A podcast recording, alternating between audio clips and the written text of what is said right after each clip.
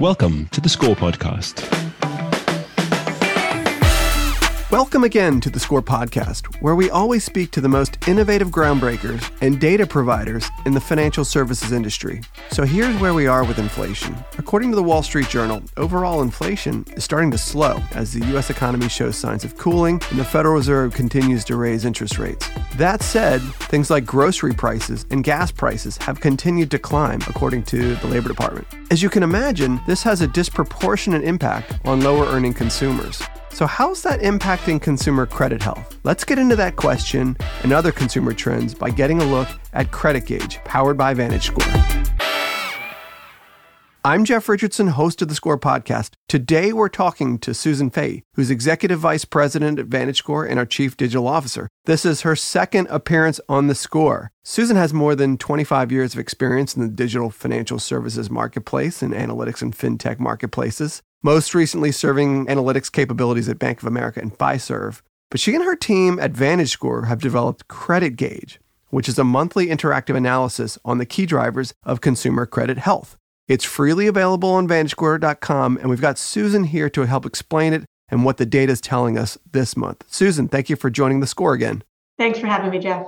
So let's just start at the top. What is Credit Gauge, and where can people find access to it?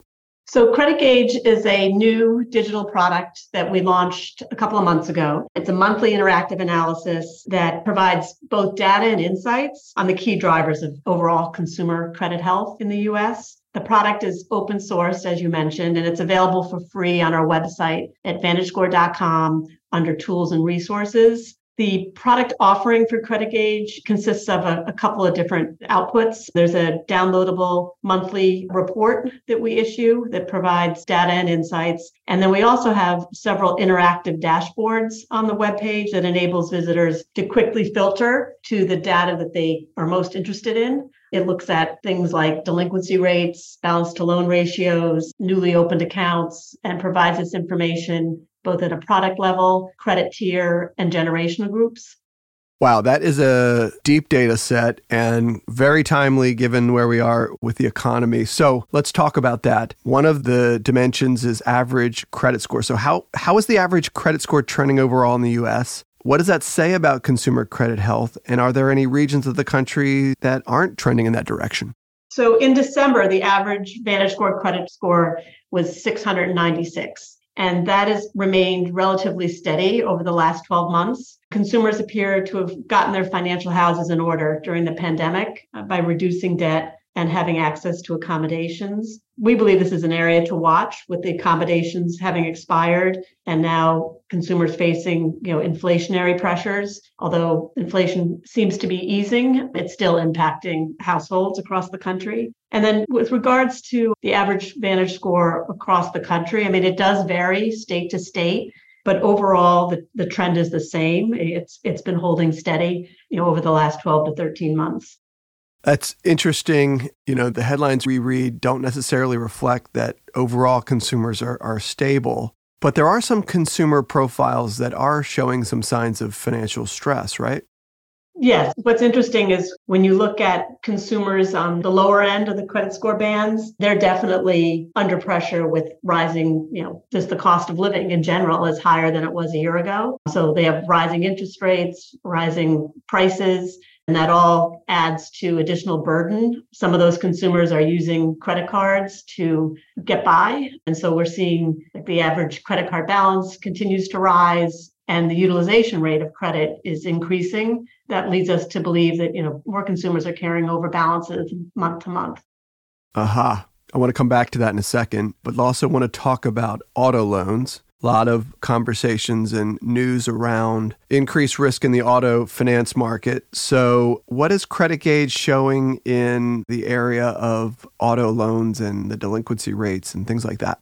Sure. So with the credit gauge data, what we're seeing is in auto loans, auto loans have the highest delinquency rates compared to the other credit products. And in fact, the delinquency rates for auto loans in the 60 and 90 day past due categories were higher last month than they were in pre pandemic. So this is an area to watch. We're seeing delinquency rates for auto loans particularly with Generation Z, are higher or at pre pandemic levels across all the days past due categories. So this is not just 60 and 90 days past due, but also 30 days past due. I also would be remiss not to, to mention that just within the auto industry, the car prices have risen during the pandemic when factories closed. There was a supply and demand problem. Prices increased. And as a result, some of the consumers who might not have access to funds as readily as maybe the consumers with the higher credit scores to reduce their monthly costs for a car loan, right? They're extending the car loan payment amount in order to have a, a, monthly payment that's more manageable. We've seen this, it's been in the news, and it's just something that both lenders and consumers should be aware of because over time, if you continue to take out longer car loans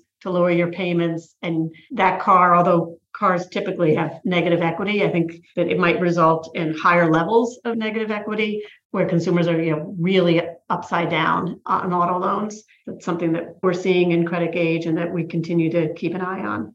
Right. Sometimes that negative equity situation leads to choices consumers and borrowers make in terms of which payments they're they're willing to make and which ones they're not. But let's double back to the hard market. So just uh, you mentioned December data. That's typically when credit card issuers have a lot of programs to originate loans to those that are shopping for the holidays. How did credit card issuers do in terms of originations during the holiday season? And what else are we seeing in that category that credit and risk officers should be tracking?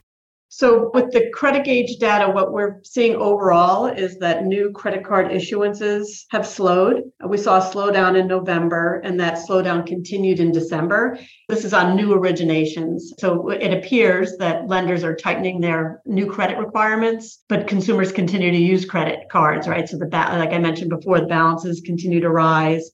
So they're they're using existing credit cards that they have, not necessarily new ones. And I believe the average credit card balance is about fifty nine hundred dollars, which is the highest it's been in over a year. You know, it continues to inch slightly higher every month has been the trend.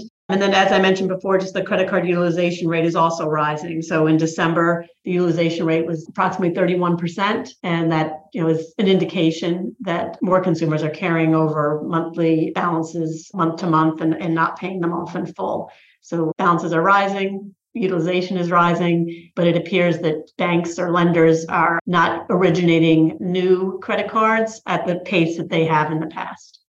Yeah, they're tightening up as the consumers are starting to show a little bit more riskier behavior. Susan, that is amazing data. And again, for those listening that want to access this data themselves using the tool, go to VantageScore.com under the Tools and Resources section, select Credit Gauge. And while you're there, check out our other tools like Risk Ratio and Inclusion 360. Susan, let's wrap it there. Thank you for your time today and this amazing information. Let's connect again after the next Credit Gauge report. Thanks, Jeff. Have a great day. The U.S. consumer is starting to freak out. The flush savings accounts and cheap credit that help Americans spend at high rates since 2020 are disappearing. That's according to the headline of the Wall Street Journal I mentioned in the introduction earlier this week. And it's the first week of February for those who are listening. This is a big shift. During the pandemic, consumers actually got more financially healthy. And as the saying goes, it's harder to go up than it is to come down. So we'll be tracking these trends carefully with Credit Gauge. I'm Jeff Richardson. Thanks for listening to The Score, and I look forward to our next discussion.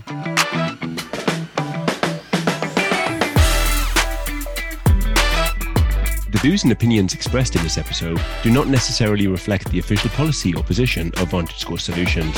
Visit VantageScore.com to learn more.